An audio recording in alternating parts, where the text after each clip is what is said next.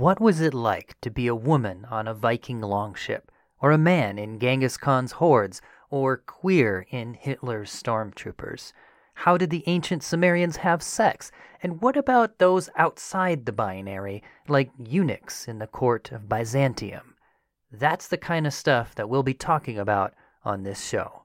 Welcome to the history of sex. We explode gender norms by exploring their incredible variety across time.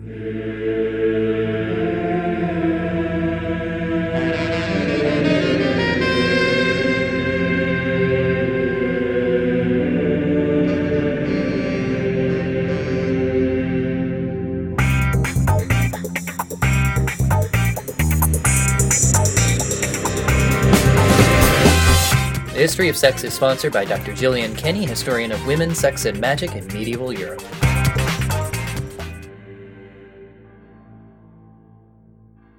Hi, I'm your host, BT Newberg. In today's culture of gay marriage, trans rights, and a new politically correct term every day, things can feel a little chaotic. It makes you long for the good old days. When men were men and women were women, and nothing could be more clear, right? Well, sorry to break it to you, but those days never existed. If there's one thing the history of sex teaches us, it's that sex and gender have varied fantastically across different eras and cultures. For example, did you know that the Nazis encouraged young women to bear a child out of wedlock for the fatherland? Or that pre contact Hawaii had no such thing as marriage? Or that ancient Romans had no concept of orientation, only a vague sense of preference for one sex or the other? So that should already give you a pretty decent idea of what this show will be like. But let's get specific. What do we mean by sex and gender? Well, by sex, I mean sex like, you know, male, female, non binary, that sort of thing, as well as sex like, you know, getting your freak on. We'll be talking about that too. Meanwhile, by gender, I mean how we perform our sexual identities. We're going to cover the whole spectrum from masculinity to femininity, straight to gloriously twisted, and everything in between and beyond. Now, before I explain the actual format of this show, I want to say a few things about tone. First, let me tell you, we are not going to beat around the bush on this show there will be mature topics. I mean, honestly, you probably figured that out from the title of the show, but seriously, if you can't stand the thought of, say, two guys masturbating each other, well, you probably better just stop listening now.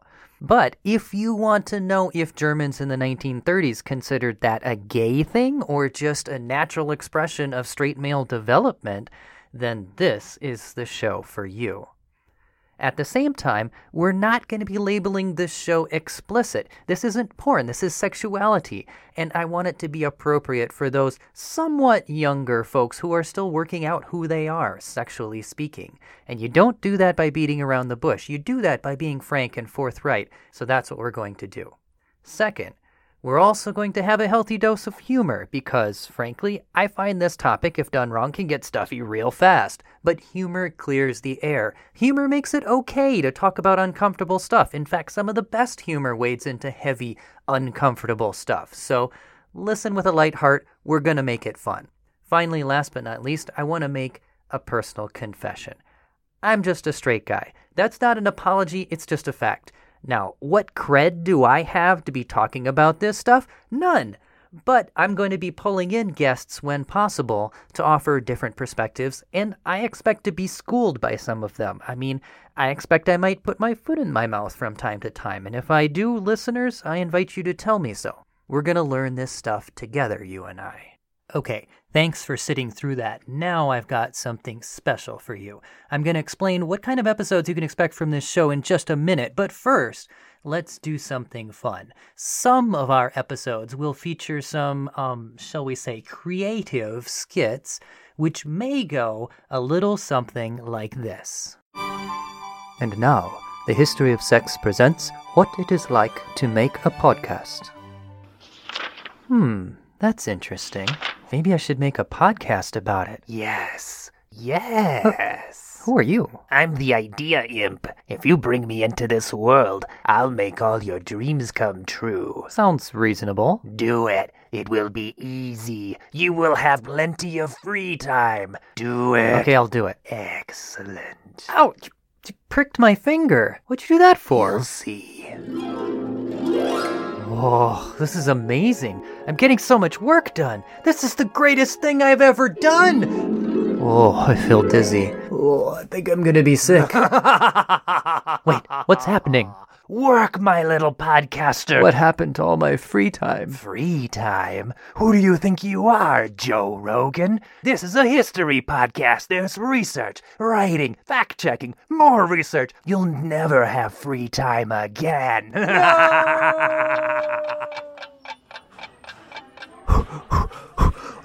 Okay, I can see the head. Now, push. Push, Brendan, push! I am pushing. It's, it's, it's not human.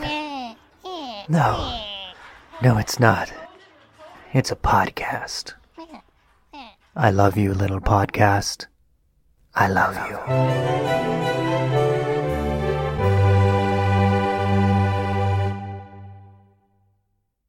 Okay, now on to the format. What can you expect from this show? Well, our episodes will be both deep dives and quick dips. What do I mean by that? Well, deep dives are lengthy, meaty episodes that go deep into historical culture. And those will come out on the first Monday of each month.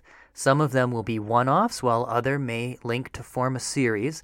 And each year, in fact, we are going to have an ongoing theme that dives super deep, like Jacques Cousteau deep.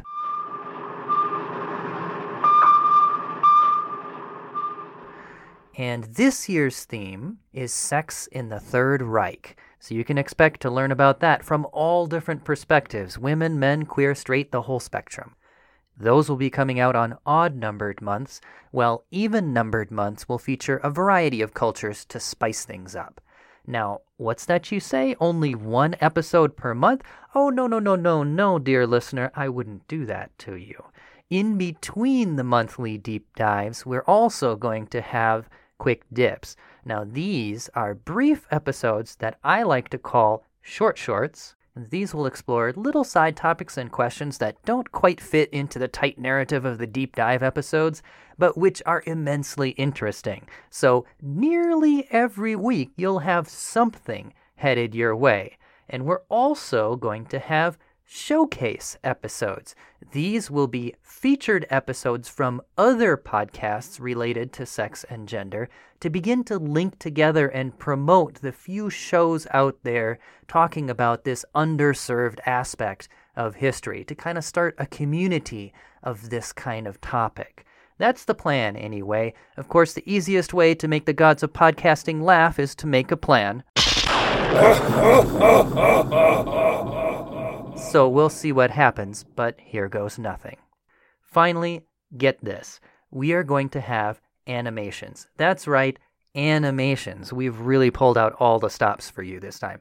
We've got the extremely talented Maxime Conradi to animate some of the short skits that will be featured in our deep dive episodes.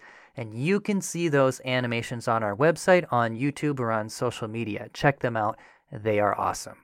You can find our website at www.historyofsexpod.com.